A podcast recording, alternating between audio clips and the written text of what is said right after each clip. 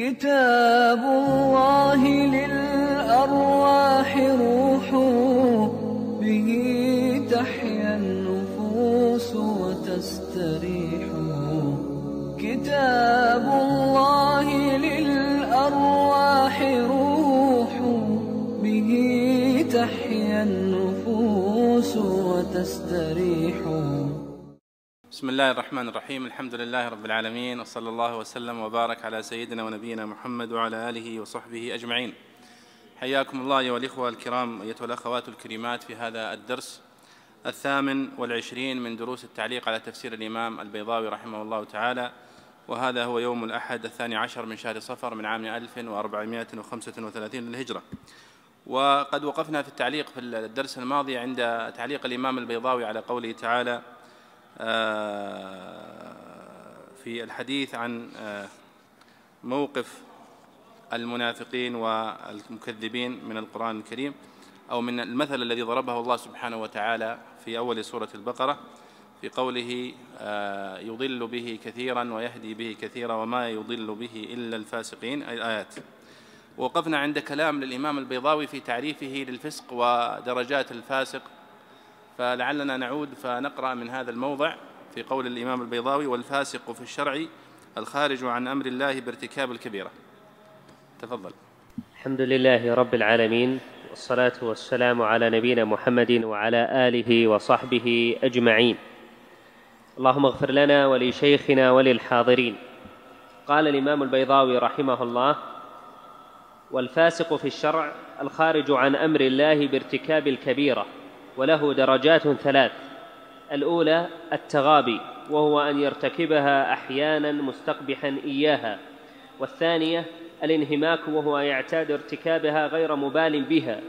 والثالثة الجحود وهو يرتكبها مستصوبا إياها. فإذا شارف هذا المقام وتخطى خططه خلع ربقه الإيمان من عنقه ولابس الكفر. وما دام هو في درجة التغابي أو الانهماك فلا يسلب عنه اسم المؤمن لاتصافه بالتصديق الذي هو مسمى الإيمان ولقوله تعالى وإن, طائفات وإن طائفتان من المؤمنين اقتتلوا والمعتزلة لما قالوا الإيمان عبارة عن مجموع التصديق والإقرار والعمل والكفر تكذيب الحق وجحوده جعلوه قسما ثالثا نازلا بين منزلتي المؤمن والكافر لمشاركته كل واحد منهما في بعض الأحكام. وتخصيص الإضلال بهم مرتبا على صفة الفسق يدل على أنه الذي أعدهم للإضلال وأدى بهم إلى الضلال.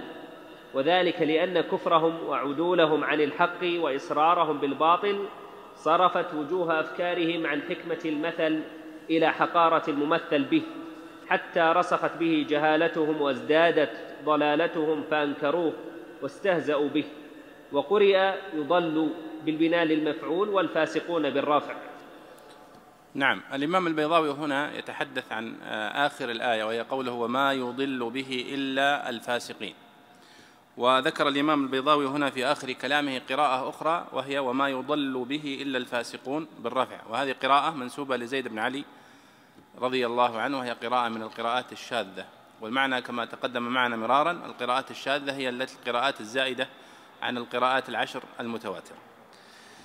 البيضاوي هنا يتحدث عن مسألة الفسق ودرجات الفسق. وهذا الكلام نقل بعضه الإمام البيضاوي عن الكشاف للزمخشري واستدرك عليه حيث إن الإمام البيضاوي رحمه الله يعني اتخذ الكشاف للزمخشري مصدرا من مصادره الرئيسية ولكنه يتعقبه في المواضع التي يؤيد فيها الإمام أو الزمخشري يؤيد فيها آه، رأي المعتزلة مثل هذا الموضع مثلا. فيقول البيضاوي والفاسق في الشرع الخارج عن أمر الله بارتكاب الكبيرة. وقلنا لا في المحاضرة الماضية أن الفسق في اللغة هو الخروج مطلقا.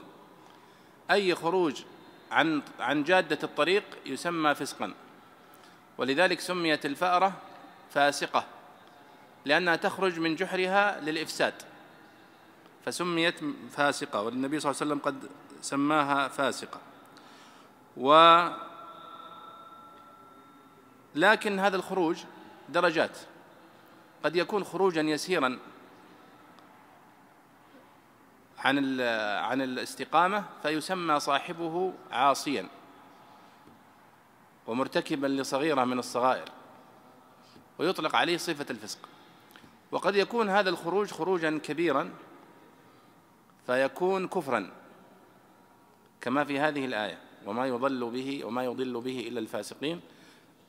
فإن المقصود به هنا الفاسقين أي الكافرين المكذبين الجاحدين. هنا الإمام البيضاوي قسم الفسق إلى ثلاث درجات وسماها هو أسماء من عنده. فقال آه، وله درجات ثلاث أي الفسق. قال الأولى التغابي وهو أن يرتكبها أحيانا مستقبحا إياها. ويعني في بعض النسخ التغاني بالنون. ولكن الذي يظهر لي والله أعلم أنه يقصد بالتغابي ارتكاب المعصية على وجه إظهار الاستغباء كأنه لا يدري أنها معصية. فكأنه متغابي لأن المتغابي في اللغة هو الذي يظهر الغباء. على حد قول أبي تمام ليس الغبي بسيد في قومه لكن سيد قومه المتغابي. يعني هو الذكي ولكنه يظهر الغباء حتى يعني يتحقق له ما يريد. فكأن الذي يرتكب المعصية أو الكبيرة وهو يتغابى أو يظهر أنه لا يعرف أنها كبيرة كأنه يدرك خطورتها ويعلم ذلك ولكنه يفعل ذلك آه، وهو مستقبح لهذه الكبيرة. فهذه الدرجة الأولى عند الإمام البيضاوي سماها درجة المتغابي وقال وهو الذي يرتكبها أحيانا مستقبحا إياها. والدرجة الثانية قال الانهماك. والانهماك واضح من معناه هو يعني آه، المداومة أو الإكثار منها يعني. وهو أن يعتاد ارتكابها غير مبال بها. ويمكن أن نسميها المصر على الكبيرة يعني كأن مصر عليها ومداوم بكثرة. الثالثة قال الجحود وهو أن يرتكبها مستصوبا إياها. الدرجة الأولى أن يرتكبها أحيانا وهو يعرف أنها كبيرة ويستقبحها واضح أنه غير مصر ولكنه يمارس ذلك أحيانا. والثانية هو الذي يصر عليه. الدرجة الثالثة التي ذكرها البيضاوي في الحقيقة هو أن يرتكبها ويرى أنها صواب. فلا شك في كفر من يفعل ذلك خاصة من يرتكب الكبائر وهو يرى أنها صواب وأنها ليست محرمة. ولذلك قال البيضاوي هنا فإذا شارف هذا المقام وتخطى خططه خلع ربقة الإيمان من عنقه ولابس الكفر. فإذا هذه درجات الفسق عند البيضاوي على أن الفاسق هو مرتكب الكبيرة. مع أن يعني الفسق في في المصطلح الشرعي يطلق على مرتكبي الكبيرة ومرتكبي الصغيرة أيضا باعتبار بالمعنى اللغوي. ولكن أكثر ما وصف يعني بالفسق هو ارتكاب الكبائر في القرآن الكريم. لكنه قد يكون ارتكابا لا يخرج من الملة وقد يكون كفرا. طيب قال وما دام هو في درجة التغابي أو الانهماك فلا يسلب عنه اسم المؤمن لاتصافه بالتصديق الذي هو مسمى الإيمان. ولقوله تعالى وإن طائفتان من المؤمنين اقتتلوا. إلى آخر كلام البيضاوي. قال والمعتزلة لما قالوا الإيمان عبارة عن مجموع التصديق والإقرار والعمل والكفر تكذيب الحق وجحوده جعلوه قسما ثالثا نازلا بين منزلة المؤمن والكافر لمشاركته كل كل واحد منهم. طبعا هذه المسألة أيها الإخوة من المسائل التي وقع فيها الخلاف قديما بين العلماء في الصدر يعني ربما في القرن الثالث الثاني وبداية الثالث وهو النزاع في مسمى الإيمان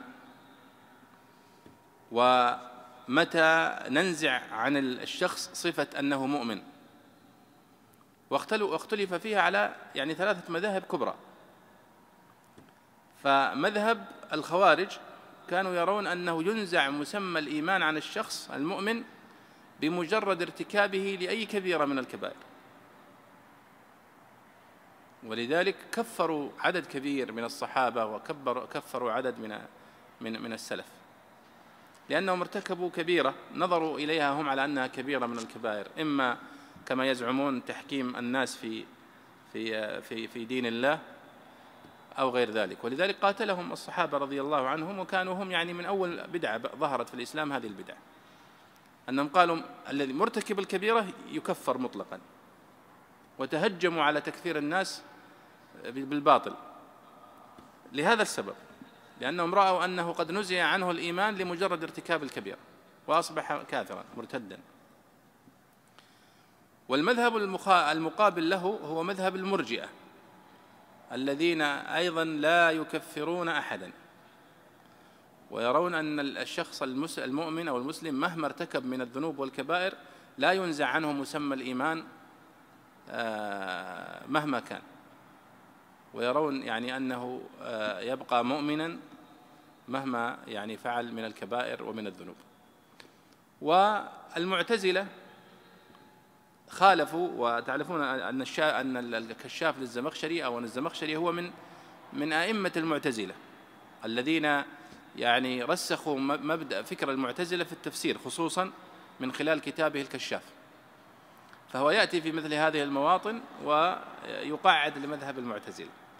والمعتزلة يرون أن هذا الذي يرتكب الكبيرة آه، فعل فعلا من أفعال الكفر فشارك الكفار في بعض صفاتهم.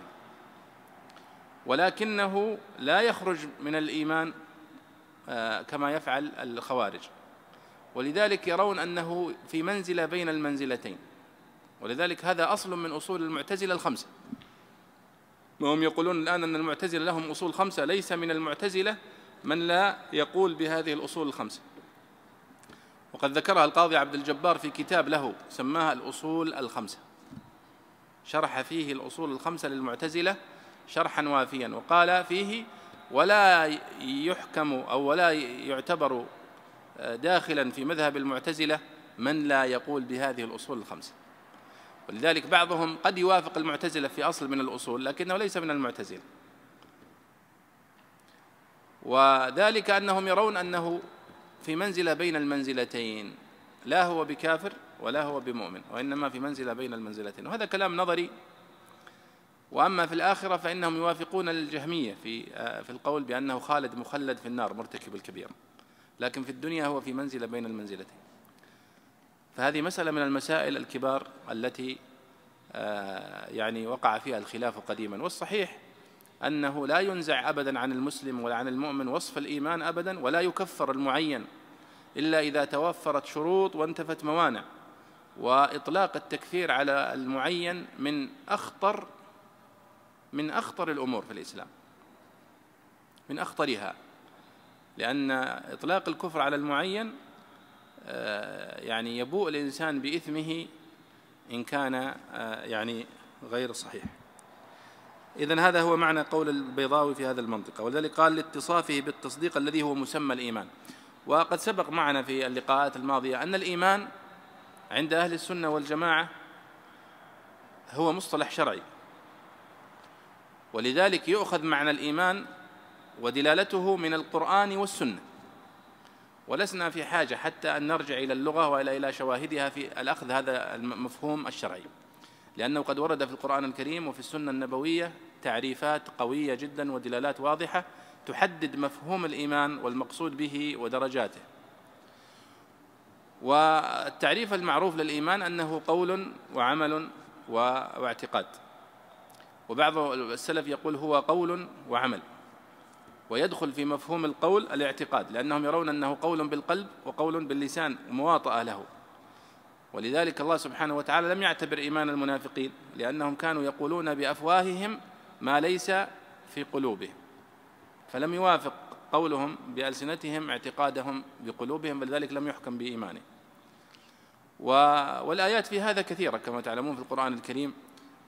في الدلالة على أن الإيمان يشمل القول باللسان والاعتقاد بالقلب والتصديق والإقرار والطمأنينة بذلك والعمل بالأركان.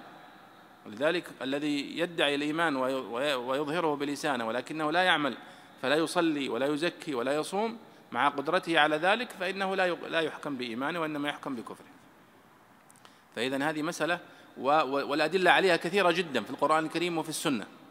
فالخلاف الذي وقع من المعتزلة ومن الجهمية ومن الخوارج خلاف باطل خالفوا فيه أدلة واضحة وصحيحة وصريحة من القرآن الكريم والسنة. طيب. وهنا قال طبعا هو استدل بقوله ولقوله تعالى وإن طائفتان من المؤمنين اقتتلوا وذكر أن التصديق هو أصل الإيمان. والحقيقة أن الإيمان ليس هو مجرد التصديق. لأن هناك من الكفار أيضا من يصدق ولا يشك في أن محمد عليه الصلاة والسلام نبي من الأنبياء ولكنه لم يظهر ذلك بلسانه ولم يعمل وبالتالي لم يعتبر آه، إيمانه ولا تصديقه بقلبه. ثم إن الإيمان ليس هو مجرد التصديق إن التصديق يكون للأخبار. لكن الإيمان هو تصديق وإقرار وطمأنينة وانقياد واستسلام وسائر أعمال القلوب المعروفة التي هي أصل يعني آه، إسلام المؤمن وانقياده هي أعمال القلوب بل هي يعني هي أصل أعمال الجوارح. ثم قال وتخصيص الإضلال بهم مرتبا على صفة الفسق يدل على أنه إلى آخر ما قال أشار إلى أن هؤلاء المنافقين وهؤلاء المشركين قد صدهم احتقار هذا المثل الذي ضربه الله لهم في قوله إن الله لا يستحي أن يضرب مثلا ما بعوضة فما فوقها أو قوله كمثل العنكبوت اتخذت بيتا وأمثال هذه الأمثلة أو الأمثال التي ضربها الله. صدهم استهزاؤهم واسترذالهم لهذه الأمثلة عن النظر إلى آه، أصل المثل ودلالة المثل. وهذا من صرف الله سبحانه وتعالى لهم عن التصديق والإيمان. وسبق أن ذكرت لكم في المحاضرة الماضية أن الذي يعني آه، هدى أن هداية الله سبحانه وتعالى للمؤمنين للإيمان بالنبي صلى الله عليه وسلم وبالقرآن وبهذه المعجزات فضل من الله سبحانه وتعالى قبل أن يكون قناعة بهذه المعجزات التي جاء بها الأنبياء. لأن هذه المعجزات نفسها انقسم الناس حيالها إلى فريقين فريق آمنوا واستسلموا وفريق كذبوا وصدوا. فكانت هذه المعجزة نفسها سببا في هداية هؤلاء وسببا في إضلال هؤلاء. وإنما هو محض توفيق وهداية من الله سبحانه وتعالى للناس. ولذلك المؤمن الصادق المستجيب المنقاد يكفيه أن يعلم أن هذا من عند الله. سواء قاله النبي صلى الله عليه وسلم أو نزل في القرآن الكريم. كما كان من أمر النبي صلى الله عليه وسلم مع أبي بكر مثلا. أبو بكر رضي الله عنه سمي بالصديق لأنه كان رضي الله عنه مصدقا للنبي صلى الله عليه وسلم في كل ما يقول. لأنه خلاص اطمأن للنبي صلى الله عليه وسلم ولصدقه فأصبح مصدقا حتى قبل أن يخبره النبي صلى الله عليه وسلم إذا نقل له الأمر مثلا كما في قصة الإسراع على سبيل المثال. لأنه قد أسري بالنبي صلى الله عليه وسلم وبلغ الأمر قريش قبل أن يعلم أبو بكر. فقال القريش قالوا لأبي بكر ألا ألم تسمع ما, ما قال صاحبك؟ أنه قد أسري به إلى بيت المقدس ونحن نضرب أكباد الإبل شهرا إليها. فقال إن كان قال ذلك فقد صدق. فعند أبي بكر الصديق يكفي فقط أنه يثبت عن النبي صلى الله عليه وسلم أنه قال ذلك والأصل هو التصديق المطلق والاستسلام والانقياد. وهذا الذي ينبغي على المؤمن أنه يكون منقاد ومستسلم لأمر الله سبحانه وتعالى.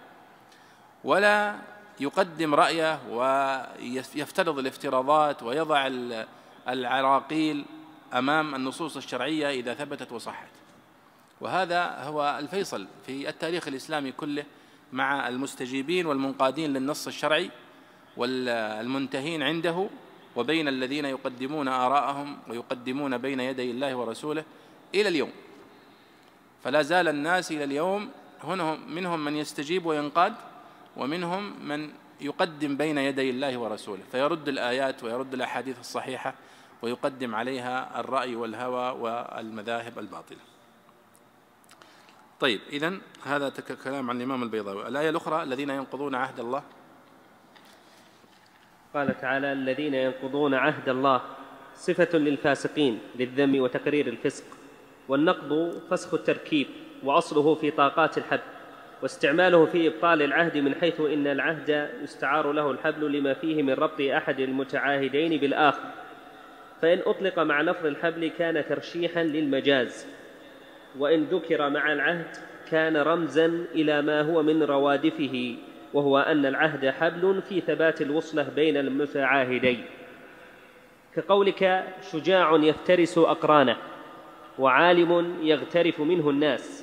فإن فيه تنبيها على أنه أسد في شجاعته بحر بالنظر إلى إفادته.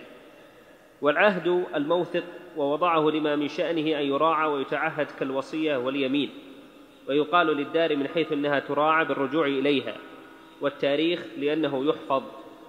وهذا العهد إما العهد المأخوذ بالعقل وهو الحجة القائمة على عباده الدالة على توحيده ووجوب وجوده وصدق رسوله وعليه أول قوله تعالى وأشهدهم على أنفسهم.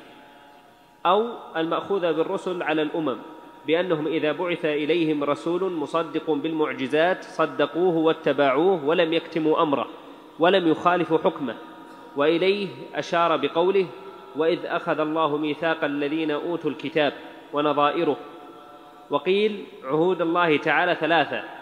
عهد أخذه على جميع ذريه آدم بأن يقروا بربوبيته وعهد أخذه على النبيين بأن يقيموا الدين ولا يتفرقوا فيه وعهد أخذه على العلماء بأن يبينوا الحق ولا يكتموه. بارك الله فيك. الآن البيضاوي يحلل وتلاحظون نحن تفسير البيضاوي هو يعتبر من هذا النوع من أنواع التفسير كما كررنا مرارا هو تفسير تحليلي.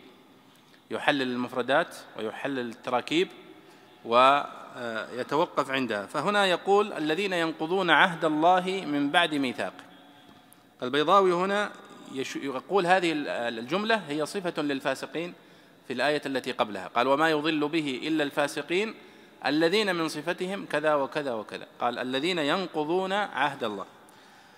ثم تكلم عن معنى النقض في اللغة. فقال والنقض فسخ التركيب. وأصله في طاقات الحبل. يعني هذا اشتق أصل الاشتقاق اللغوي يبينه البيضاوي أن أصل آه، النقض في اللغة يطلق على نقض آه، يعني آه، فتل الحبل أو طاقات الحبل. والمعلوم أن الحبال عندما تفتل وتشد وتتفاوت طبعا في غلظها وفي دقتها وبحسب ما يعني يربط بها. لكن الأصل في النقض هو أن تنقض الغزل أو تنقض شيئا آه، يعني أحكمت نسجه أو آه، أو إحكامه.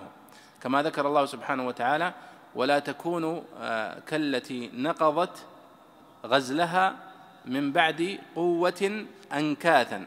تتخذون أيمانكم دخلا بينكم إلى آخره. فالفكرة أن هذا هو الأصل الاشتقاق اللغوي. فأنت عندما تقول لا تنقض العهد كأنك شبهت العهد الذي عقدته مع غيرك أو مع الله سبحانه وتعالى بأنه حبل. والله سبحانه وتعالى سماه حبلا في سورة آل عمران عندما قال واعتصموا بحبل الله جميعا فسمى فسمى عهد الله سبحانه وتعالى حبلا. وهذا من يعني من سعة اللغة العربية. لاحظ كيف أن يشتق المعنى المعنوي من المعنى الحسي. فالمعنى الحسي الذي يعرفه الناس هو يعني إحكام الحبل وقوته وفتله ونسجه. فعندما يشبه العهد الوثيق بالحبل يرتبط في ذهن الإنسان بالقوة والمتانة.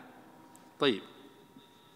قال وأصله في طاقات الحبل واستعماله في إبطال العهد من حيث إن العهد يستعار له الحبل لما فيه من ربط أحد المتعاهدين بالآخر. وقد تحدثنا يعني مرارا عن الاستعارة ودلالاتها في البلاغة. وهذا من المصطلحات الكثيرة جدا في في تفاسير البلاغيين خاصة الزمخشري. وقد أفاض كثيرا فيه وشرحه شرحا متوسعا.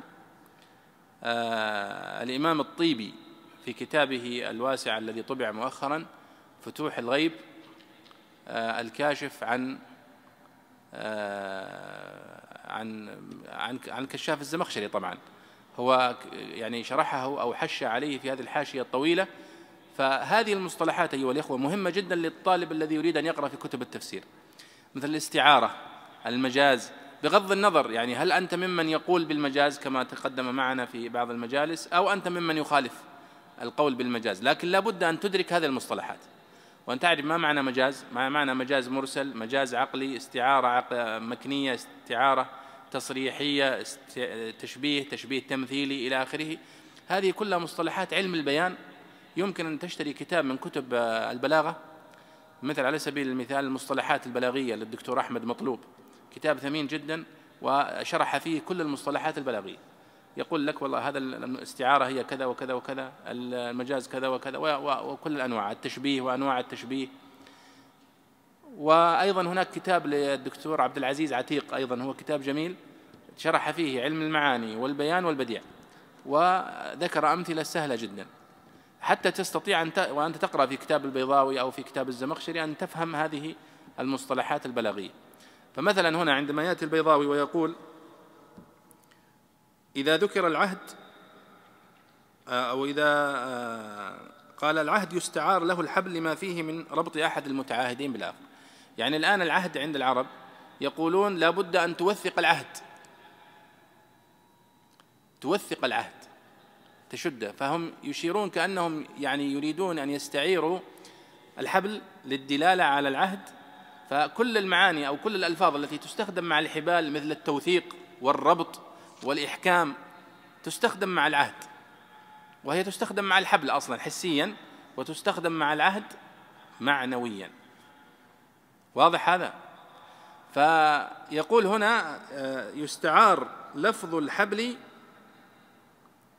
للعهد لما فيه من ربط أحد المتعاهدين بالآخر. كما أن الحبل يربط بين شيئين فكذلك العهد والميثاق يربط بين المتعاهدين.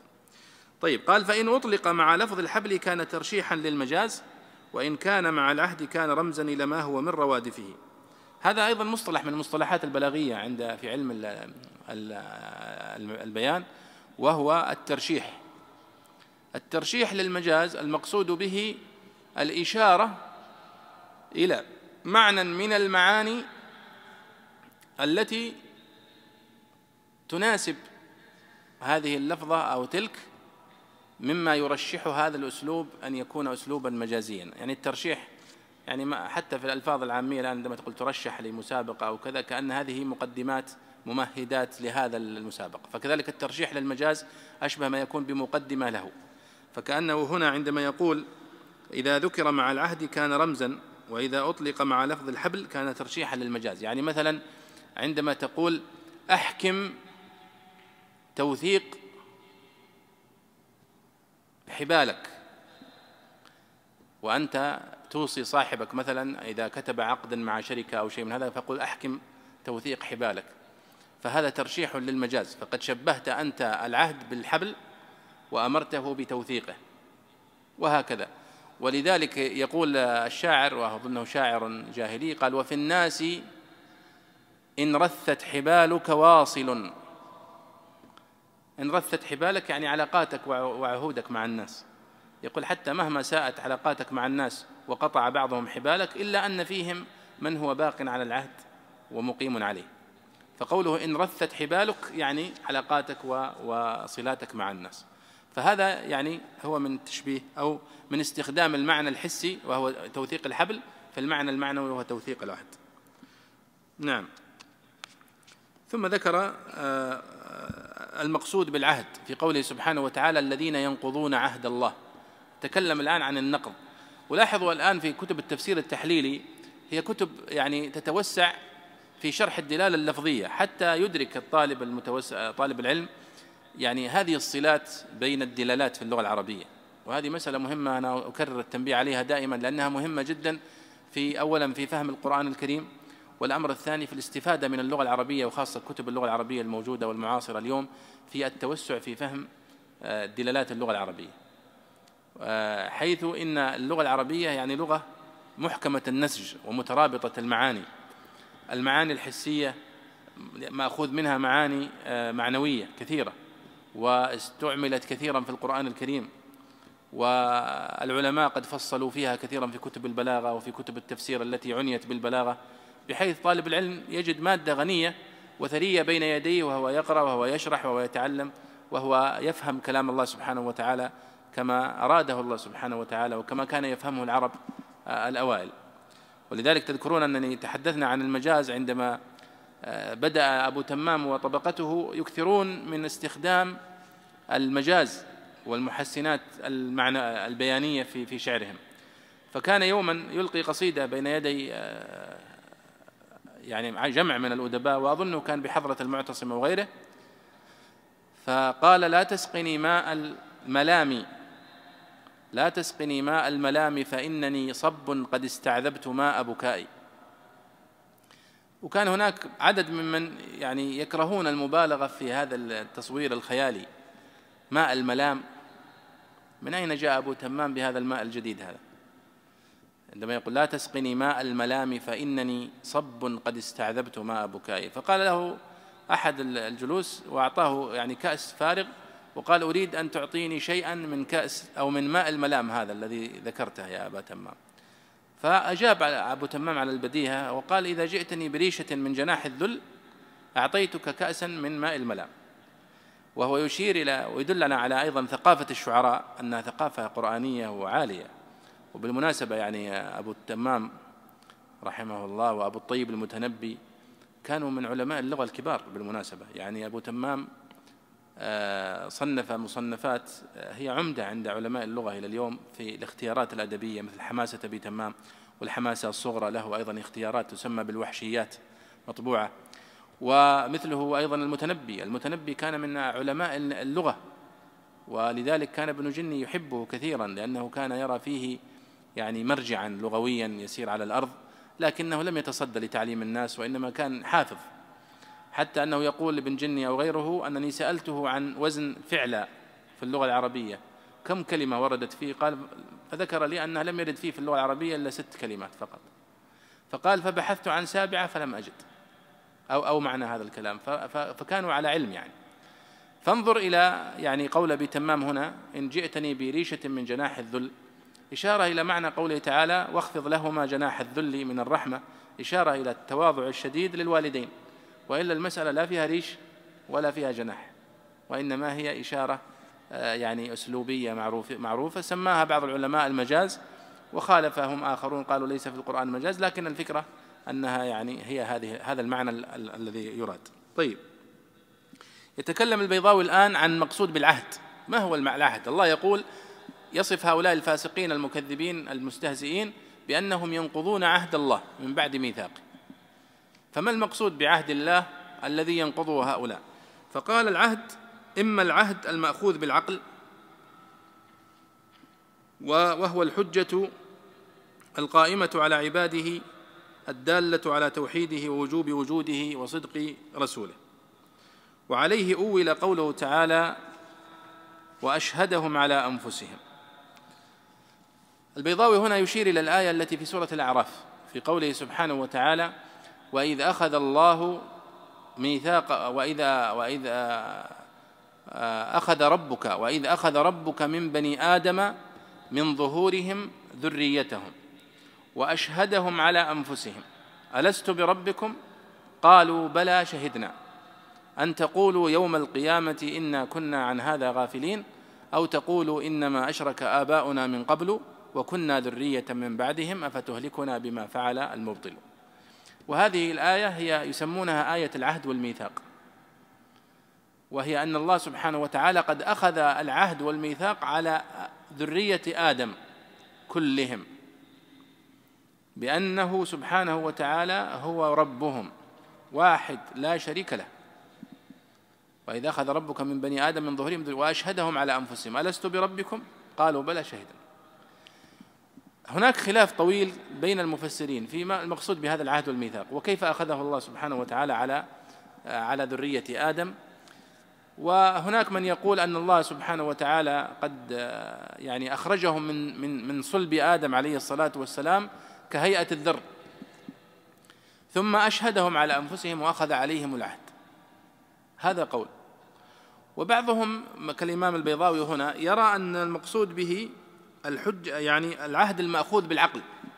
كيف؟ أي أن الله سبحانه وتعالى قد أقام في هذه الحياة دلائل وحجج عقلية تدل على أنه واحد. تقوم مقام أخذ العهد مباشرة. كما قال أحد الشعراء آه، وفي كل شيء له آية تدل على أنه واحد فيا عجبا كيف يعصي الإله أم كيف يجحده الجاحد؟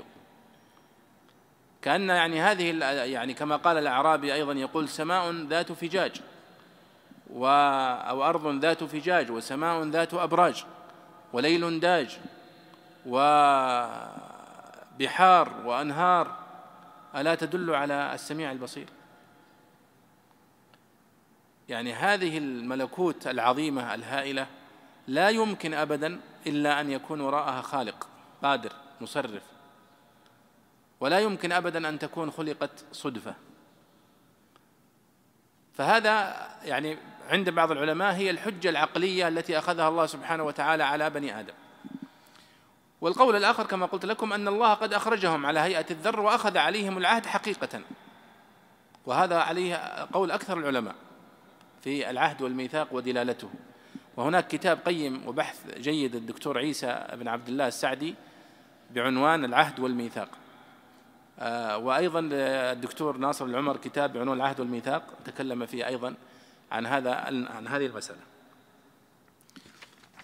قال يعني هذا القول الآخر قال أو المأخوذ بالرسل على الأمم بأنهم إذا بعث إليهم رسول مصدق بالمعجزات صدقوه واتبعوه ولم يكتموا أمره ولم يخالفوا حكمه.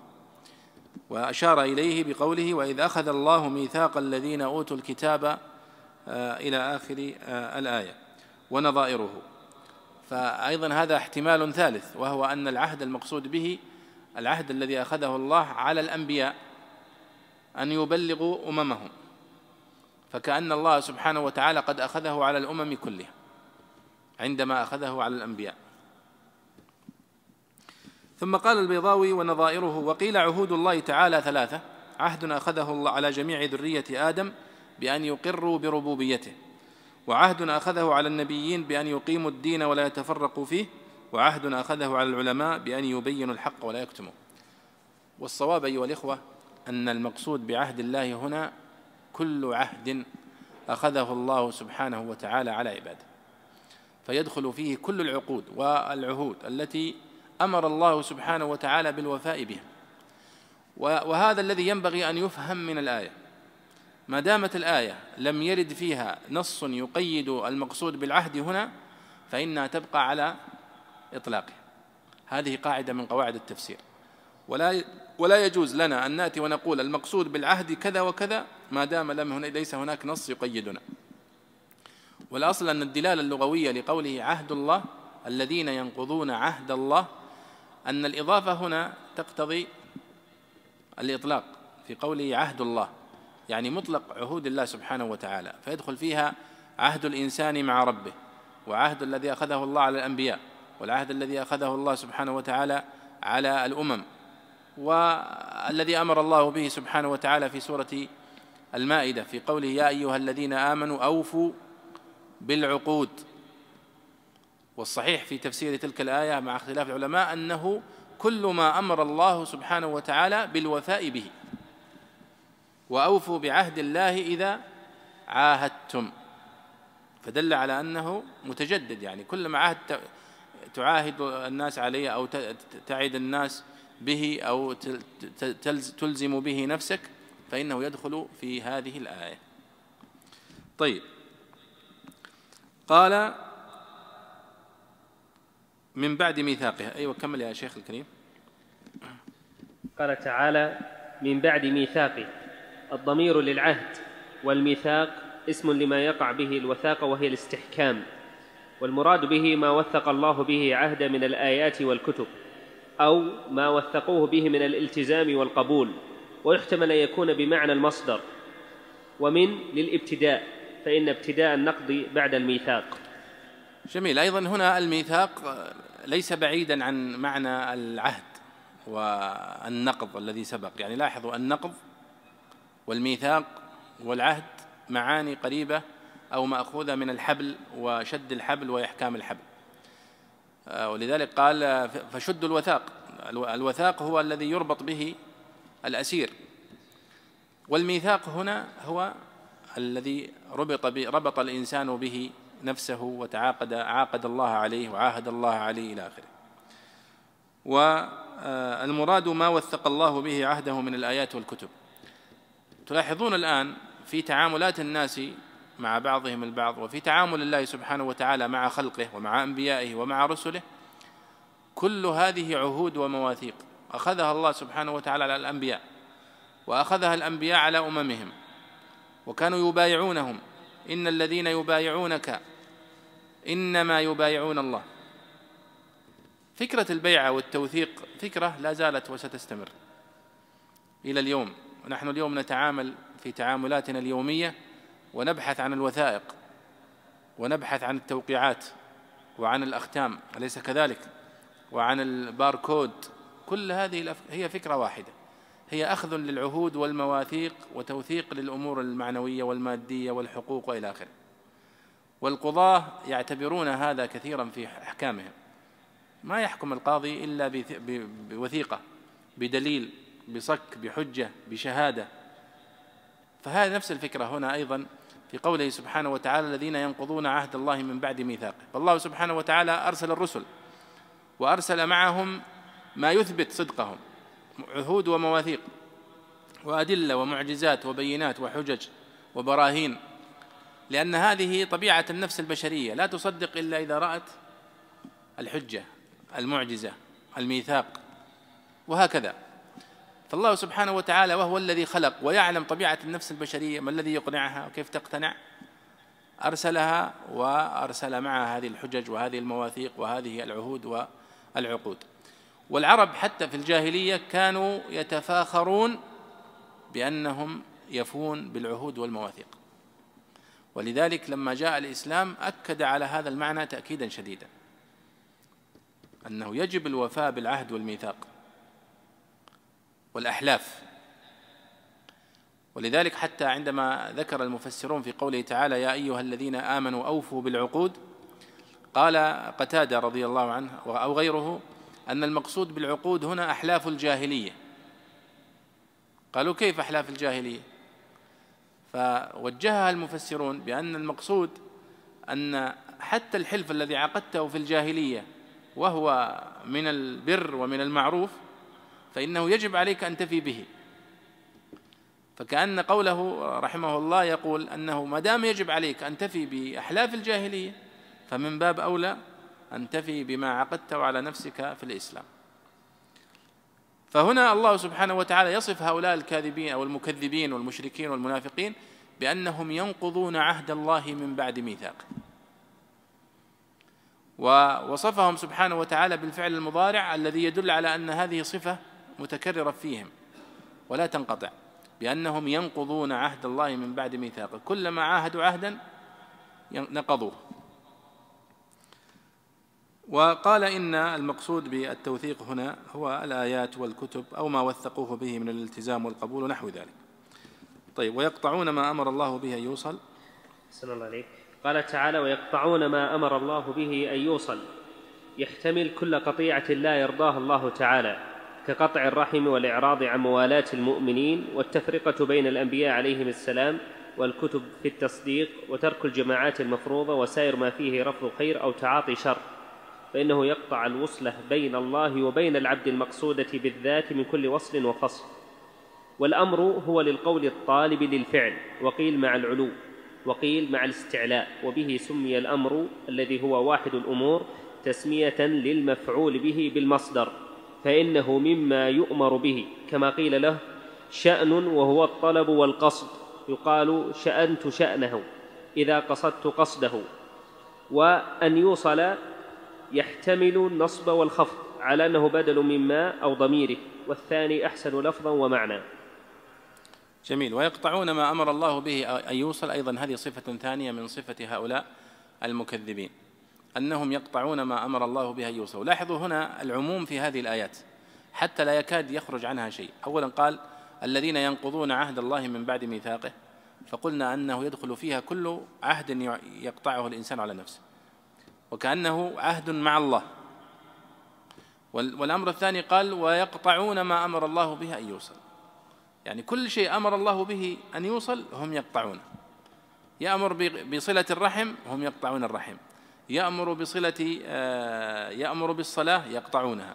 كل شيء يأمر الله سبحانه وتعالى به فهم يخالفونه في هذا. فقال آه، يحتمل كل قطيعة لا يرضاها الله. صحيح فعلا هذا تفسير صحيح. ثم ذكر أمثلة. قال كقطع الرحم والإعراض عن موالاة المؤمنين والتفرقة بين الأنبياء عليهم السلام والكتب في التصديق وترك الجماعات المفروضة إلى آخره. فإن هذا كله يدخل تحت هذه الآية ويقطعون ما أمر الله به أن يوصل. كأنهم يقصدون مخالفة أوامر الله سبحانه وتعالى. بس هذا أمر الله أن نصل نقطع. وهكذا. وهكذا أيها الإخوة دائما ينبغي أن تفهم آيات القرآن الكريم. اللفظة العامة التي يدخل فيها المعاني الكبيرة إذا لم يوجد لها ما يخصصها فإنها تبقى على عمومه حتى تحتمل كل هذه المعاني. وتجدون لذلك تجدون في بعض كتب التفسير قال ويقطعون ما أمر الله به أن يوصل أي قطيعة الرحم. فيأتي البعض ويقول أنا وجدت في كتاب التفسير الفلاني أن المقصود بقوله ويقطعون ما أمر الله به أن يوصل أي قطيعة الرحم. ووجدت في كتاب آخر أنها ترك الصلاة. لماذا هذا الاختلاف؟ فنقول هذا أسلوب من أساليب المفسرين حتى من السلف رضي الله عنهم أنهم يذكرون تفسيرا بالمثال يسمونه تفسير بالمثال. بمعنى أنهم يذكرون مثالا واحدا أو مثالين أو ثلاثة من الامثله التي تدخل تحت هذا المعنى العام. وإلا فمعنى الآية أعم من ذلك. مثال ذلك على سبيل المثال في قوله سبحانه وتعالى وأعدوا لهم ما استطعتم من قوة ومن رباط الخيل. النبي صلى الله عليه وسلم ذكر هذا هذه الآية على المنبر كما في حديث عقبة بن عامر. وقال عليه الصلاة والسلام ألا إن القوة الرمي ألا إن القوة الرمي ألا إن القوة الرمي. فالآن لو سألت طالب وقلت له ما معنى قوله تعالى وأعدوا لهم ما استطعتم من قوة؟ ما المقصود بالقوة؟ فقال القوة هي كل ما يتقوى به المسلمون. هل يعني جوابه صحيح أو نقول له خطأ؟ لأن النبي صلى الله عليه وسلم فسر القوة بالرمي. فنقول الجواب جواب صحيح والنبي صلى الله عليه وسلم لم يقصد بأن يقول أن المقصود بالقوة فقط الرمي وإنما أراد أن يبين عليه الصلاة والسلام مثالا هو من أظهر أمثلة القوة وهو الرمي. ولذلك لو تتأمل اليوم الحروب والأسلحة كلها من باب الرمي فالبنادق و كل ما يدخل فيها والدبابات والطائرات والصواريخ والقنابل هي كلها من باب الرمي. هي من باب الرمي. وقليل قليل ما يقع القتال اليوم بالخناجر أو بالسكاكين أو بالسيوف. فالنبي صلى الله عليه وسلم ذكر مثالا من أمثلة القوة وهو الرمي. فهذا تفسير بالمثال النبي صلى الله عليه وسلم قد مثل قد فسر به. ولذلك الصحابة رضي الله عنهم كانوا يفسرون بالمثال والتابعون وتجدون هذا في كتب التفسير كثيرا كالإمام الطبري وتفسير يحيى بن سلام وتفسير الدر المنثور للسيوطي أكثره من هذا الباب. طيب. ثم تكلم البيضاوي عن ما, ما معنى قوله ما أمر الله؟ ما المقصود بالأمر؟ فقال الأمر هو للقول الطالب للفعل. يعني الأمر الآن هو القول الطالب للفعل. إذا قلت لفلان افعل اقرأ. اكتب. فهذا يسمى أمرا. فإذا كان على جهة الاستعلاء يعني من واحد أعلى منك هذا هو الذي يسمى أمرا. ولذلك البلاغيون يقسمون الأمر إلى ثلاثة أقسام. فيقولون إذا كان الأمر متوجها من الأعلى إلى الأدنى فهو أمر. وإذا كان متوجها من الأدنى إلى الأعلى فهو دعاء. فإذا كان الله الإنسان يقول اللهم اغفر لي ارحمني يا رب هذه صيغة أمر. ارحمني اغفر لي. لكننا لا نسميها نحن صيغة أمر وإنما نقول هذا دعاء طلب. لأنه متوجه من العبد وهو الأدنى إلى الرب وهو الأعلى. فإذا كان من المساوي النظير فإنه يسمى التماس. فأن تقول لصاحبك أعطني كذا فليس من باب الأمر وإنما من باب الالتماس. وهذا طبعا من دقة علماء البلاغة رحمهم الله في التحليل للخطاب. في التحليل للخطاب. كيف أنهم يقسمون حتى الصيغة الواحدة وهي صيغة الأمر إلى أقسام؟ ليست كلها على درجة واحدة. فأنت عندما تدعو الله سبحانه وتعالى لها يعني شأن. وإذا كان الله يأمرك فهذا شأن آخر. وإذا كان التماسا من مناظر لك شأن آخر.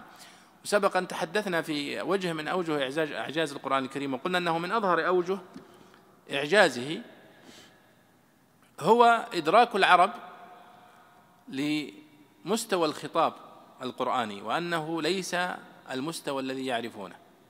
لأنهم هم يألفون ويعرفون كل مستويات الخطاب العربي. يعرفون كيف يتخاطب الملوك وكيف يخاطب الملوك. وكيف يخاطب السوقة وكيف يخاطبون المماثلين ورؤساء القبائل والأغنياء وغيرهم. لكنهم لأول مرة في حياتهم يسمعون خطابا من هذا المستوى العالي الذي أدركوا بعد استماعه بفترة قصيرة أنه يعلو ولا يعلى وأنه ليس من كلام البشر وأنه كلام رب حكيم. ولذلك تلاحظون الآن عندما تحللون إن صح التعبير الخطاب القرآني لو أعطيت واحد منكم اليوم ديوان النابغة الذبياني وقلت له أريد منك أن تقرأ هذا الأسبوع ديوان النابغة الذبياني وتستخرج من خلال هذا الديوان صفات النابغة وأخلاق النابغة الذبياني. سيأتي الطالب في الأسبوع المقبل ويقول أنا وجدت النابغة الذبياني آه، أولا حكيم يكثر يكثر من الحكمة في شعره والأمر الثاني أنه آه، يكثر من الاعتذار والتزلف والمديح وخاصة للنعمان بن المنذر. ولذلك يعني كانوا يعرفون النقاد والعرب في الجاهلية يعرفون النابغة الذبياني بكثرة اعتذارياته. ويقولون كان مقدما في ذبيان حتى خفضه شعره. كان هو يعتبر من شيوخ قبيلة ذبيان لمكانته. حتى أكثر من المديح للنعمان وكذا فنزل في في قبيلته وانخفض مقداره. ولذلك النابغة الذبياني هو ممن خفضه شعره. على جلالته. سوف يكتشف الطالب أن هذه هي أخلاق فعلا النابغة الذبياني إنسان شخص عادي بشر. شخص آخر لو أعطيته ديوان امرأ القيس وقلت له أريد أن تبين لي أخلاق هذا الرجل من خلال شعره. سيأتي أولا فيقول أنا لم أجد أن امرأ القيس قد مدح أحد في ديوانه. وهذه فعلا ملفتة للنظر لأنه كان ابن ملك. ولم يكن يمدح أحد. لم يكن في حاجة أن يمدح أحد. وأخلاقه أخلاق ملوك. الأمر الثاني أنه كثير التهتك والولع بالنساء والغزل و والأمر الثالث أنه كثير الولع أيضا بالطرد والرحلات والخروج ولذلك معلقته مبنية على هذا. وقد أغتدي والطير في وكناتها بمنجرد إلى آخره. أها جميل. ماذا أريد أن أقول؟ أريد أقول أن البشر لا يمكن أبدا بحال من الأحوال أن يخفي مشاعره وأن يخفى عليك سلوكه وشخصيته. من خلال كتبه أو شعره أو كذا. تستطيع بسهولة أن تستخرج من وراء هذا الشعر شعر زهير بن أبي سلمى شعر النابغة الذبياني شعر أبو الطيب المتنبي شعر قديم وحديث أن هذا الرجل بشر يغضب ويرضى ويتملق ويتزلف وهذا هو البشر وهذا هو الخطاب الذي يعرفونه. القرآن الكريم اقرأوا القرآن الكريم أيها الإخوة من أوله إلى آخره. لا تجدون وراءه شخصية بشرية. منفصل تماما عن شخصية النبي صلى الله عليه وسلم وهو الذي بلغه لنا. فإذا جئت إلى صحيح البخاري تقرأ وراء صحيح البخاري بشر. محمد عليه الصلاة والسلام بشخصيته بغضبه برضاه برحمته بلطفه. في بشر وراء هذا الكلام. أما القرآن الكريم ليس هناك شخصية بشرية وراءه. وإنما هو إله. يعلم الغيب يعلم ما كان وما سيكون ويتكلم عن المستقبل بصيغة الماضي من فرط الثقة. فيقول أتى أمر الله فلا تستعجلوا مع أنه سيأتي. ويقول وقال الشيطان لما قضي الأمر إن الله وعدكم وعد الحق ووعدتكم فأخلفتم هذا سيأتي بعد حساب الناس في الموقف سيخطب الشيطان هذه الخطبة. منقولة لنا في سورة إبراهيم. يتحدث الله سبحانه وتعالى عن الجنة وعن حوار أهل الجنة في الجنة. ويتحدث عن النار وعن حوار أهل النار. في النار. هذا لا يمكن ولم يسمع به العرب من قبل. وما يعرفون خطاب بهذا يتحدث عن هذه ال ال الأمور الغيبية. يتحدث عن أمور من الغيب القديم التي لا يعرفها أحد. يتحدث عن مسألة اليوم فيها نزاع شديد وهي قصة بدء الخلق. كيف بدأ الله الخلق هذا البشر؟ كيف انتشروا؟ ما هي نظرية داروين هذه التي يعني انتشرت في الغرب وسار لها صدى كبير جدا في النظريات وفي الكتب الكيمياء والفيزياء والرياضيات وكثير من قضايا المعاصرة هي من آثار نظرية داروين في تطور الخلق التي يقول أن أصل الإنسان كان قردا ثم تطور إلى إنسان. الله سبحانه وتعالى قد أجاب عنها في أول سورة البقرة. ذكر هذه القصة العجيبة. وإذ, أخ وإذ قال ربك للملائكة إني جاعل في الأرض خليفة قبل أن يكون بشر في هذه الأرض. قال وتجعل فيها من يفسد فيها. فذكر لنا قصة آدم عليه الصلاة والسلام كيف خلقه وكيف أسكنه في الجنة وكيف نهاه عن يأكل من شجرة من شجر الجنة وكيف خلق حواء من آدم عليه السلام ثم بث منهما رجالا كثيرا ونساء. وكيف أن إبليس كان في الجنة مع مع الملائكة وقد أمر الله سبحانه وتعالى الملائكة بالسجود وكان إبليس واحد من الجن ولكنه كان مع الملائكة. قصة هذه قصة ما ما يعرفونها العرب ولا ولا يعرفون تفاصيلها. بل إن أهل الكتاب قد التبست عليهم كثير من الأمور التي ذكرت في كتاب في كتبهم فجاء القرآن الكريم مصححا لها. إن هذا القرآن يقص على بني إسرائيل أكثر الذي هم فيه يختلف هذا الكلام هذا ال يعني المستوى من الخطاب أدرك العرب أنه مستوى أعلى من محمد. ومحمد صادق عندهم يعرفونه. لكنهم علموا أن هذا الكلام كلام غير طبيعي. ولذلك لما سمعه ورقة بن نوفل مباشرة قال هذا الناموس الذي نزل على موسى. خلاص معروف الوحي. النبي صلى الله عليه وسلم ما كان يترقب هذا ولا كان يتوقع هذا ولا يخطر على باله ابدا أنه سوف يكون هو خاتم الأنبياء. لكن تأملوا أنتم الآن نحن نتحدث دائما عن الإعجاز البلاغي. ولا وحق لنا أن نتحدث فيه ونتحدث عن الأساليب البلاغية. وحق لنا أن نتحدث فيها ونحللها ونتكلم عنها. لكن يبقى هذا المستوى من الخطاب فوق كل التحليل. هناك فيه حديث عجيب من الغيب وحديث من الثقة وأيضا خلوة من أي شخصية بشرية. هل تجدون في القرآن الكريم يعني غضب. تشعر أنه غضب في موضع ورضي في موضع لمجرد الغضب والرضا البشري؟ لا. وإنما إله يأمر وينهى ويتحدث عن الغيب والمستقبل و بل لاحظوا حتى من أوجه إعجاز القرآن الكريم أنه يتحدث عن المستقبل. لبعض الناس لا يستطيعون أن يغيروه كما فعل مع أبي لهب مثلا. فقال تبت يد أبي لهب وتب. ما أغنى عنه ماله وما كسب. سيصلى نارا ذات لهب. وكان أبو لهب حيا. لو أراد أبو لهب أن يكذب هذه الآيات لأسلم. وشهد أن الرسول حق. لمجرد تكذيب هذه الآية. ولكنه لم يسلم. ومات كافرا. وهذا شيء عجيب فعلا. بعضهم وبعضهم أسلم بسبب هذا.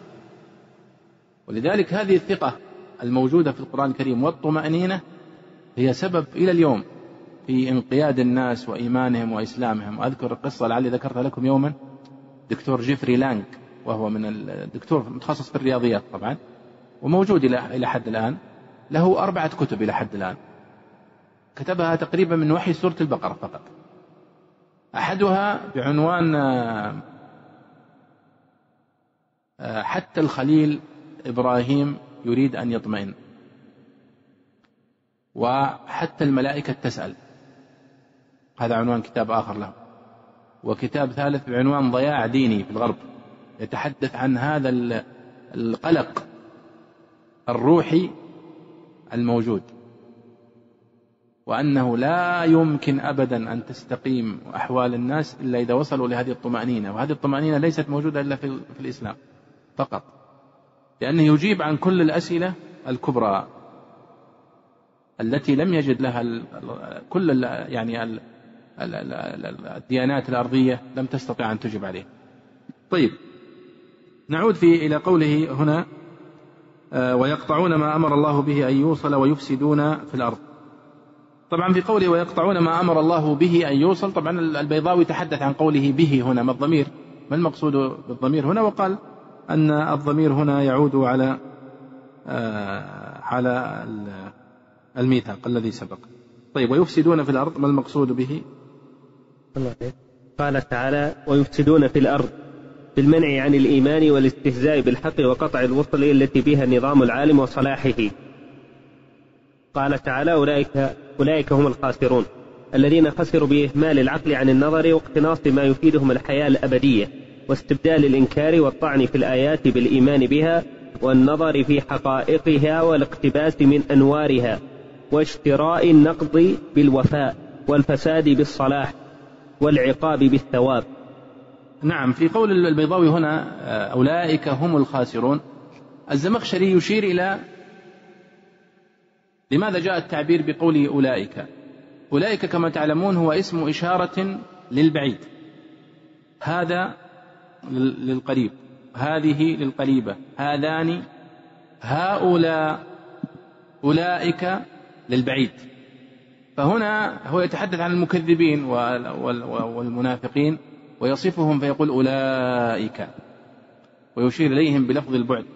المفسرون في كل هذه المواضع يقولون أن سبب يعني الإشارة بهذا بهذه أو بهذا الضمير إشارة إلى بعدهم عن الحق.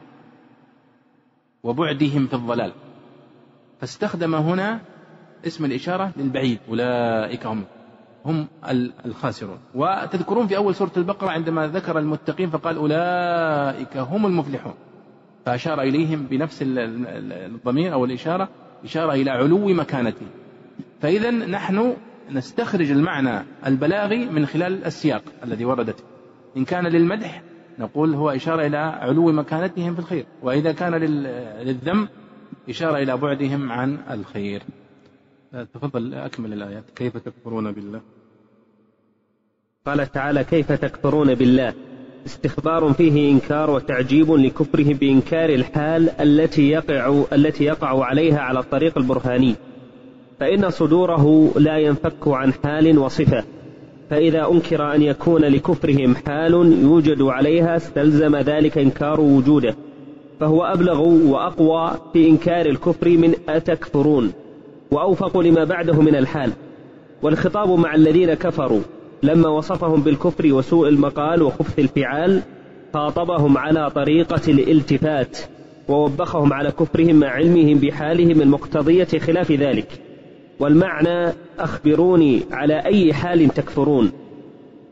جميل. إذا هذه الآية أيضا ما زالت في آه، الحديث مع هؤلاء المكذبين الكافرين الذين وصفهم الله سبحانه وتعالى بأنهم ينقضون عهد الله من بعد ميثاقه ويقطعون ما أمر الله به أن يوصل ويفسدون في الأرض. ويفسدون في الأرض طبعا هي آية عامة تشير إلى أنهم يعني يمارسون كل ما فيه فساد. في الأرض. والله سبحانه وتعالى ذكر في آيات كثيرة أنه لا يحب الفساد وأنه لا يحب المفسدين آه، وغير ذلك. ثم في الآية التي بعدها قال كيف تكفرون بالله؟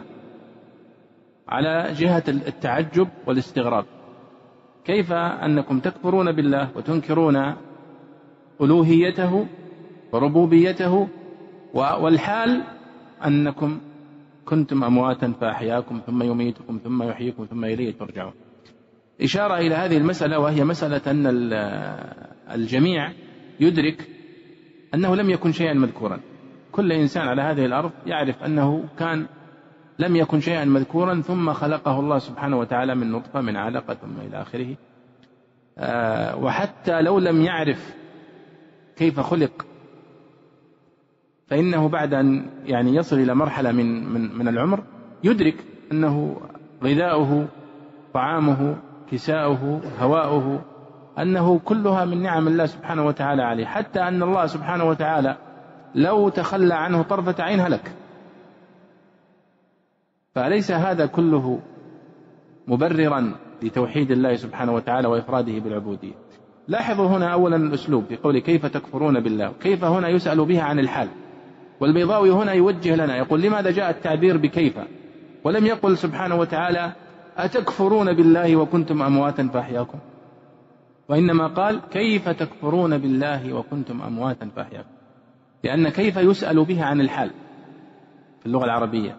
فهو يقول هنا أن الله سبحانه وتعالى يسألهم سؤال تعجب من حالهم التي هم عليها لأنهم هم كفار ويتفاخرون بكفرهم وبحالهم هذه. فالله سبحانه وتعالى يوبخهم فيقول كيف تكفرون بالله. فيقول استخبار فيه إنكار وتعجيب لكفرهم بإنكار الحال التي يقع عليها على الطريق البرهاني كما يقول. فإن صدوره لا. إلى آخر ما قال. وقال إن هذا أبلغ من السؤال بالهمزة مثلا. أتكفرون بالله؟ وإنما السؤال بكيف التي تدل على الحال؟ إشارة إلى أنهم يعني كأنهم في حال مزرية. لا تليق بالعبد. الذي يعلم أن الله هو الذي خلق ورزق وأعطاه ثم يقف ويتلبس بحال لا تليق بالشاكر المؤمن الذي ينبغي له أن يشكر هذه النعم العظيمة وينقاد لهذا الرب العظيم ولهذه الأوامر. ثم ذكر نوع الخطاب قال والخطاب مع الذين كفروا. يعني الخطاب في الآية مع الكافرين. لكنه كان يتكلم عنهم في الآية السابقة بصيغة الغائب. فقال وما يكفر به آه، إلا الفاسقين وما يك وما وما نعم وما يضل به إلا الفاسقين الذين ينقضون عهد الله من بعد ميثاقه ويقطعون ما أمر الله به أن يوصل يتكلم عن الغائبين. ثم في الآية التي معنا قال كيف تكفرون؟ فانتقل الخطاب معهم بصيغة المباشر. وهذا يعني الأسلوب من أساليب البلاغة يسمونه الالتفات. وقد تحدثنا عنه ربما مرتين أو ثلاث مرات في الدروس الماضية. أذكر في أول مرة في قوله إياك نعبد وإياك نستعين. وهذه الآية في الغالب هي الآية التي يعني يتحدث عنها المفسرون أو يتحدثون فيها عن الالتفات. والالتفات هو أسلوب بلاغي وهو انتقال الخطاب من صيغة إلى صيغة. فإن كنت تتحدث مثلا بصيغة الغائب تنقله إلى صيغة الحاضر. أو إن كنت تتحدث بصيغة الحاضر تنقله إلى صيغة إلى صيغة الغائب. وهذا يعني في القرآن الكريم كثير وفي الأدب العربي في الجاهلي وفي الإسلامي كثير جدا. ويعني يحضرني منه على سبيل المثال قول المتنبي في قصيدته الشهيرة مثلا لا خيل عندك تهديها ولا مال فليسعد النطق إن لم تسعد الحال. ثم يقول في الآية الثانية عفوا في البيت الثاني وما شكرت لأن المال فرحني. سيان عندي إكثار وإقلال. لكن رأيت قبيحا أن يجاد لنا وأننا بقضاء الحق بخال. فهو يتحدث عن نفسه فيقول لا خيل عندك يقصد لا خيل عندي. لكنه يتحدث عن نفسه كأنه غائب. في البيت الأول فيقول لا خيل عندك تهديها ولا مال فليسعد النطق إن لم تسعد الحال. ثم في البيت, في البيت الثاني يتحدث عن نفسه فيقول وما شكرت لأن المال فرحني سيان عندي إكثار وإقلال. هذه هذه صيغة من صيغ الالتفات. وإن كان بعضهم يتحدث من بعض البلاغيين يسميها التجريد مثل صنيع المتنبي لأنه يخاطب نفسه كأنه شخص غائب. لكن هنا في هذه الآية هي من هذا النوع. هي التفات من من الغيبة إلى الحضور. وهو فائدة الالتفات في البلاغة تنشيط السامع ولفت الانتباه. كما أنك أيضا وأنت تتحدث كما أتحدث الآن فألتفت إلى اليسار وألتفت إلى اليمين. فيشعر من أتحدث معه أنني أعطيه حقه من النظر وحقه من الخطاب. فكذلك هي في البلاغة التفات من صيغة الغيبه إلى الحضور والعكس فيه تغيير لرتم الكلام وفيه تنشيط للغافل والغائب. لذلك القول بأن الحروف المقطعة في أوائل السور الهدف منها تنبيه المستمع هذا من الأقوال التي لها حظ كبير من النظر. لأنها فعلا كانت ولا زالت إلى اليوم هي تستوقف السامع. ألف لام ميم حا ميم عين سين قاف. هذه تستوقف السامع ولا شك. طيب قال على طريقة الالتفات ووبخهم على كفرهم مع علمهم بحالهم المقتضية بخلاف ذلك والمعنى أخبروني على أي حال تكفرون. طبعا لا شك أنك عندما توبخ من تظن فيه الخير وتظن فيه العلم وتظن فيه الاستجابة سيكون طبعا هذا التوبيخ أشد من أن توبخ شخصا آه، هو ليس مظنة للاستجابة أصلا كما في هذا الموضع. الله سبحانه وتعالى كأنه هنا ذكر دلائل الربوبية كلها فيقول كيف تكفرون بالله؟ ثم ذكر الدلائل. قال وكنتم أمواتا فأحياكم ثم يميتكم ثم يحييكم ثم إليه ترجعون. وذكر صفات هي كلها صفات كل واحدة منها تدعو إلى العبادة وإفراد الله بالعبودية. فكيف وهي كلها له سبحانه وتعالى وهو الذي انفرد بها. طيب اقرأ وكنتم أمواتا قال تعالى وكنتم أمواتا أي أجساما لا حياة لها. عناصر وأغذية وأخلاط ونطفة ومضغة مخلقة وغير مخلقة قوله تعالى فأحياكم فأحياكم بخلق الأرواح ونفخها فيكم وإنما عطفه بالفاء لأنه متصل بما عطف عليه غير متراخ عنه بخلاف البواقي. قوله تعالى ثم يميتكم عندما تقضى آجالكم. وقوله تعالى ثم يحييكم بالنشور يوم ينفخ في الصور أو للسؤال في القبور. وقوله ثم إليه ترجعون بعد الحشر فيجازيكم بأعمالكم أو تنشرون إليه من قبوركم للحساب فما أعجب كفركم كفركم مع علمكم بحالكم هذه. فإن قيل إن علموا أنهم كانوا أمواتا فأحياهم ثم يميتهم لم يعلموا أنه يحييهم ثم إليه يرجعون قلت تمكنهم من العلم بهما لما نصب لهم من الدلائل منزل منزلة علمهم في إزاحة العذر. سيما وفي الآية تنبيه على ما يدل على صحتهما وهو أنه تعالى لما قدر على إحيائهم أولا قدر على أن يحييهم ثانيا فإن بدء فإن بدء الخلق ليس بأهون عليه من إعادته أو الخطاب مع القبيليين فإنه سبحانه وتعالى لما بين دلائل التوحيد والنبوة ووعدهم على الإيمان وأوعدهم على الكفر أكد ذلك بأن عدد عليهم النعم العامة والخاصة واستقبح صدور الكفر منهم واستبعده عنهم مع تلك النعم الجليلة. فإن عظم النعم يوجب, يوجب عظم معصية النعم. فإن قيل كيف تعد الإماتة من النعم المقتضية للشكر؟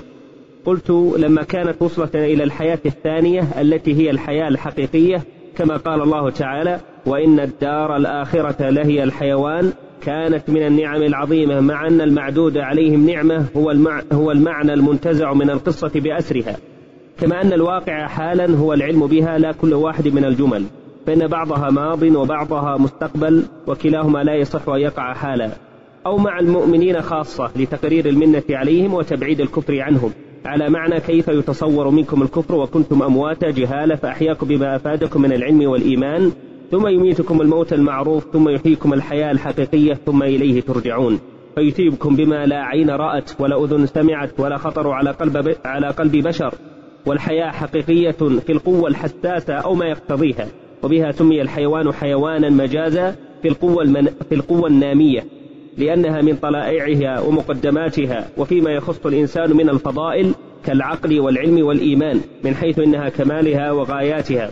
والموت بإزائها يقال على ما يقابلها في كل مرتبة. قال تعالى قل الله يحييكم ثم يميتكم وقال اعلموا أن الله يحيي الأرض بعد موتها وقال أو من كان ميتا فأحييناه وجعلنا له نورا يمشي به في الناس. وإذا وصف به الباري تعالى أريد, أريد بها صحة اتصافه بالعلم والقدرة اللازمة لهذه القوة فينا. أو معنى قائم بذاته يقتضي ذلك على الاستعارة. وقرأ يعقوب ترجعون بفتح التاء في جميع القرآن. بارك الله فيك. نعم هنا البيضاوي رحمه الله يعلق على هذه الآية. هذه الآية فيها خلاف كبير بين المفسرين. في المقصود بقوله تعالى كيف تكفرون بالله وكنتم أمواتا. ما معنى وكنتم أمواتا؟ فأحياكم ثم يميتكم ثم يحييكم ثم إليه ترجعون. البيضاوي هنا يقول وكنتم أمواتا. ما المقصود بها؟ قال أي كنتم أجساما لا حياة لها. عناصر وأغذية وأخلاطا ونطفا ومضغا مخلقة وغير مخلقة. يعني يشير إلى أن المقصود أنك أنت الإنسان قبل أن يخلق هو ميت. أصلا نطفة في صلب أبيه أو في قبل أن يخلق. فهذا هو المقصود بالموت. في قوله وكنتم أمواتا. فأحياكم قال فأحياكم أي بخلق الأرواح ونفخها فيكم.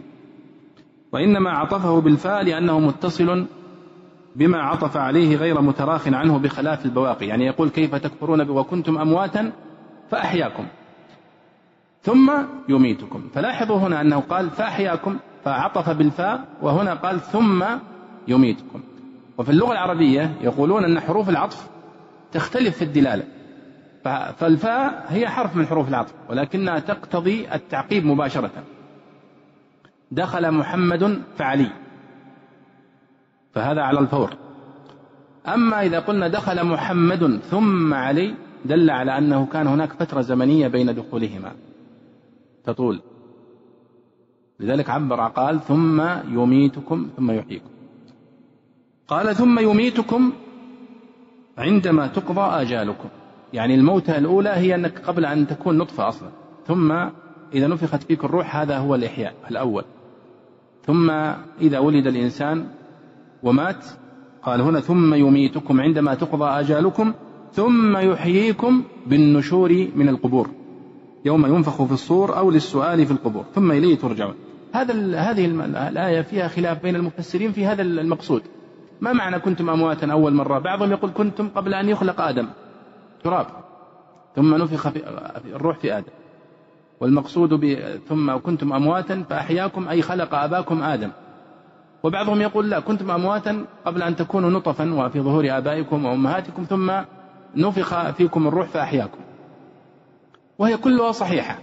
كل هذه المعاني صحيحة وهي محتملة وهذه الآية تقبلها. ونحن دائما نقول أيها الإخوة أن من قواعد التفسير المهمة أن إذا كانت الآية تدل على هذه المعاني وليس هناك تعارض فيما بينها فالصواب هو أن تحمل الآية على هذه المعاني جميعا. إذا كانت الآية عامة كما في الآية التي قبل قليل الذين ينقضون عهد الله من بعد ميثاقه فهي مطلقة في كل عهد من عهود الله. يدخل هنا.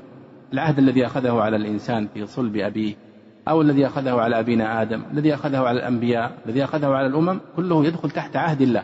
لأن المفرد المضاف يقتضي العموم. وهذه قاعدة لغوية وهي مطبقة في التفسير أيضا. كما في قوله سبحانه وتعالى مثلا في سورة النحل وإن تعدوا نعمة الله لا تحصوها. طيب كيف إذا كانت نعمة واحدة يمكن أن نحصيها؟ لماذا قال لا تحصوها؟ قالوا لأن المفرد إذا أضيف يدل على العموم. فالمقصود نعمة الله أي كل نعم الله سبحانه وتعالى. وإن تعدوا نعمة الله أي وإن تعدوا نعم الله. لا تحصوها. وأيضا المفسرون يتحدثون عن هذا المعنى أيضا في أول التفسير في قوله تعالى بسم الله. بسم الله أي اسم من أسماء الله؟ قالوا إذا أضيف باسم هنا للفظ الجلالة إلا دخل في كل اسم. يعني بسم الله الرحيم الرحمن الملك القدوس إلى آخره. طيب. قال هنا تمكنهم من العلم بهما. الآن الله سبحانه وتعالى يقول كيف تكفرون؟ وهذا قلنا أنه سؤال استنكاري. كيف تكفرون بالله؟ وكنتم أمواتا. فأحياكم. طيب هذه يمكن أن يعرف. نحن الآن في الحياة الآن ونعرف أن الله خلقنا وكنا موتا ثم أحيانا. قال ثم يميتكم ثم يحييكم. فالله سبحانه وتعالى يسألهم عن شيء هو في المستقبل لا يعرفونه فكيف يحاسبهم عليه ويوبخهم عليه؟ فيقول المفسرون هنا لأن الله سبحانه وتعالى قد نصب من الدلائل الباهرة وأرسل من الرسل وقام من الحجج ما يثبت أنهم سوف يبعثون بعد موتهم وأن الله سبحانه وتعالى الذي خلقهم من العدم قادر على أن يعيد بعثهم. والله سبحانه وتعالى قد ذكر في آيات كثيرة أنه كما أنه يحيي الأرض بعد موتها فكذلك يبعث الناس بعد موته ولذلك كثيرا حتى في في في في, في القرآن الكريم يأتي فيذكر حياة الأرض بعد موتها ثم يقول بعدها إن الذي أحياها لمحيي الموت.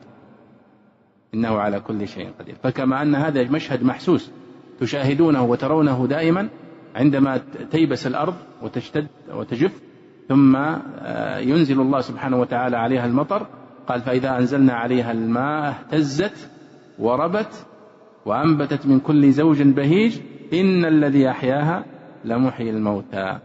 فكذلك هذه الأدلة والبراهين والحجج التي أقامها الله سبحانه وتعالى على البعث كافية في توبيخهم على عدم الإيمان بها.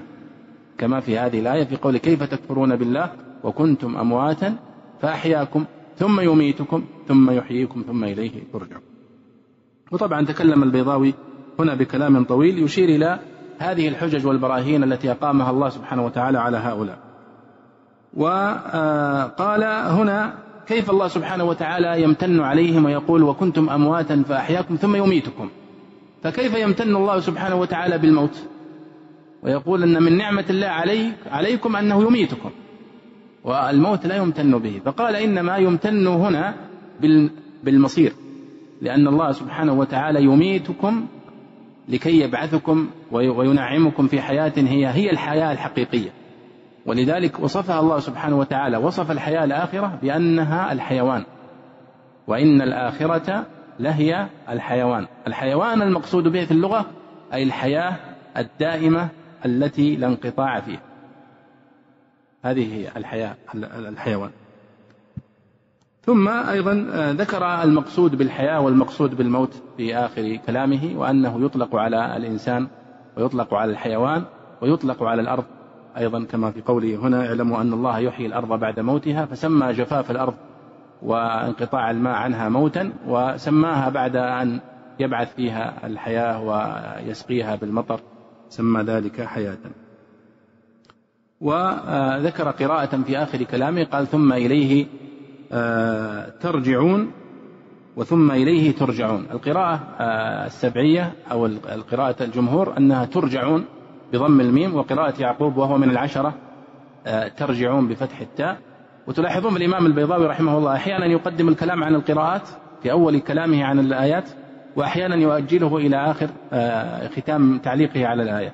مرة يقدمه ومرة يؤخره. والأمر الثاني أنه متأثر كثيرا بأسلوب الزمخشري في تفسيره حيث إن الزمخشري بعد أن يذكر تفسير الآية يذكر الاحتمالات كما في قوله هنا فإن قيل لماذا يمتن الله عليهم بالموت وهو ليس من النعم؟ قيل كذا وكذا وكذا. وهذه يعني ذكرنا مرارا أن هذا أسلوب آه، يعني زمخشري بالدرجة الأولى وهو يسمونها فانقلات الزمخشري. ولذلك يعني يعتبرونها من خصائصه في كتابه الكشاف هذه الفنقلات وهي قوله فإن قيل كذا وكذا قلنا كذا وكذا ونتوقف عند هذا الموضع من تفسير البيضاوي ونكمل إن شاء الله في الدرس القادم وصلى الله وسلم على سيدنا ونبينا محمد وعلى آله وصحبه أجمعين. كتاب الله للأرواح روح به